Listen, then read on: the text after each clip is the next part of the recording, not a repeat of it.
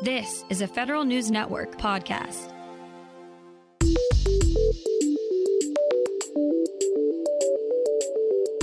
Coming up on today's Federal Newscast, TikTok has been banned again, this time for federal government contractors. Senator Elizabeth Warren wants to play 20 questions with DoD contractors over their pricing practices. And a new bill would strengthen a VA program that supports caregivers of veterans injured in the line of duty. Those stories and more in today's Federal Newscast.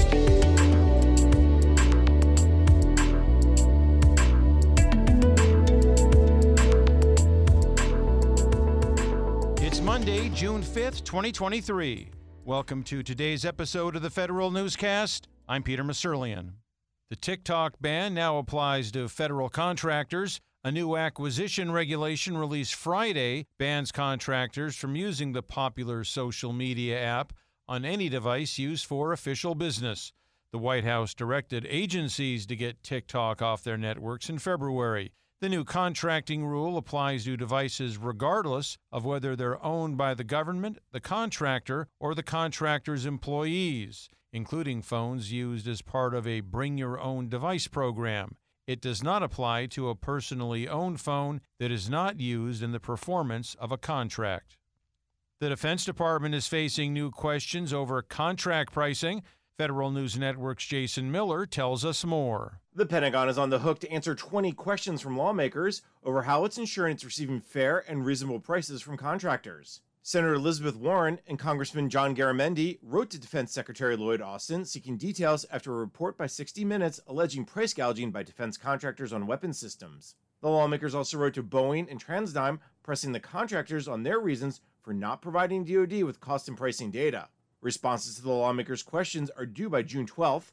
Jason Miller, Federal News Network. The Defense Department says it's picked 11 projects as part of a new program to bridge the so called Valley of Death in 2023. Congress gave DoD permission to spend up to $150 million this year on a new program called APFIT. The idea is to give a slight spending bump to technologies that have already proven they might be useful in a military setting, but don't have enough funding to field in big quantities. Each of the projects will get an influx of 10 million to $50 million to field technologies from small and non traditional defense contractors. The Department of Veterans Affairs is finalizing an agreement with one of its unions after years of stalled talks.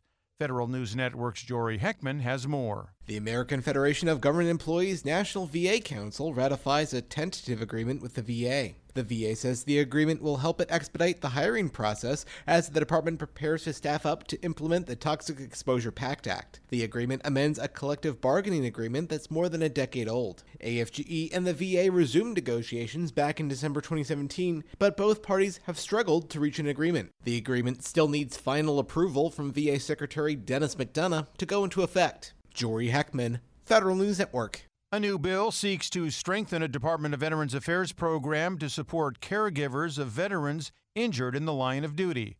The Veterans Caregiver Application and Appeals Reform Act would require the VA to provide more specific information when denying caregiver applications and would make it easier for veterans service organizations to help in the application process.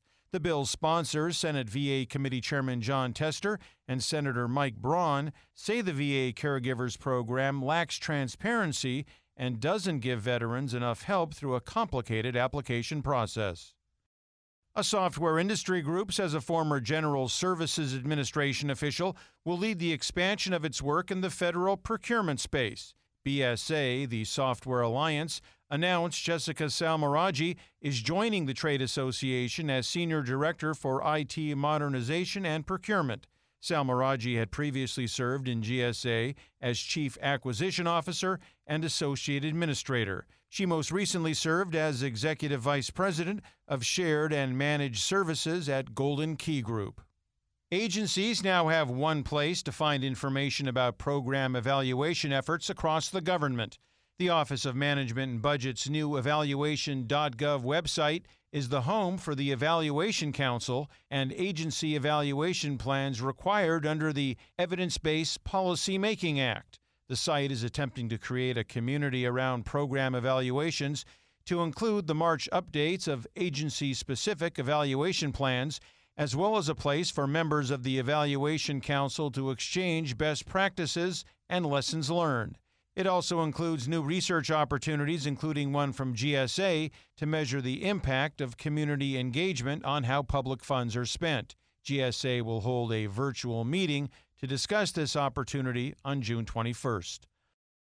Almost two dozen agencies have taken steps to improve their transparency and accountability over the past year. Those 21 agencies, ranging from the Departments of Veterans Affairs, Commerce, and Homeland Security to the Consumer Product Safety Commission and the Federal Trade Commission, received the Certificate of Excellence in Accountability Reporting, or CEAR Awards, from AGA last Wednesday. AGA, which stands for Advance, Grow, Accelerate, is a financial related association. AGA also honored the Treasury Department with the Value Added Distinction Award for the high standards met in its financial reporting. John Hummel received the Harold Steinberg Excellence in Accountability Reporting Award. Hummel was instrumental in developing the CEAR program and now works as a consultant. AGA has been recognizing agencies with the CEAR Award since 1997. Agencies should implement eight leading practices to improve how they collaborate and improve their performance. The Government Accountability Office says these include defining common outcomes, bridging organizational cultures, identifying leadership, and clarifying roles and responsibilities. GAO detailed these leading practices after identifying common issues and challenges among several agencies on GAO's high risk list. GAO says these leading practices will let agencies address cross cutting challenges in the federal workforce, such as foreign aid, cybersecurity, and infectious diseases. Find these stories and more at federalnewsnetwork.com.